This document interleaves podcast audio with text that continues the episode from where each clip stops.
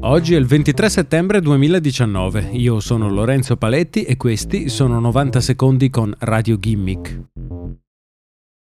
La Svizzera ha una delle più civili leggi sulla pirateria. Il Consiglio nazionale dello Stato ha ora approvato un aggiornamento della legge sul diritto d'autore per l'era digitale che include delle novità. Se da un lato i servizi che ospitano contenuti illegali accessibili agli utenti saranno puniti, dall'altro gli utenti potranno continuare a piratare contenuti protetti dal diritto d'autore per uso personale.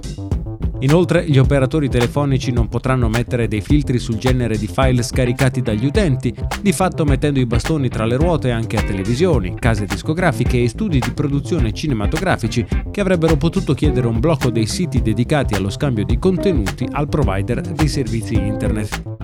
Le modifiche alla legge arrivano dopo che un consorzio statunitense dedicato alla protezione dei diritti d'autore, una sorta di SIAE nostrana, ha chiesto che la legge svizzera fosse cambiata. Il governo svizzero è parzialmente venuto incontro alle richieste, allungando la validità del copyright da 50 a 70 anni dopo la morte del creatore.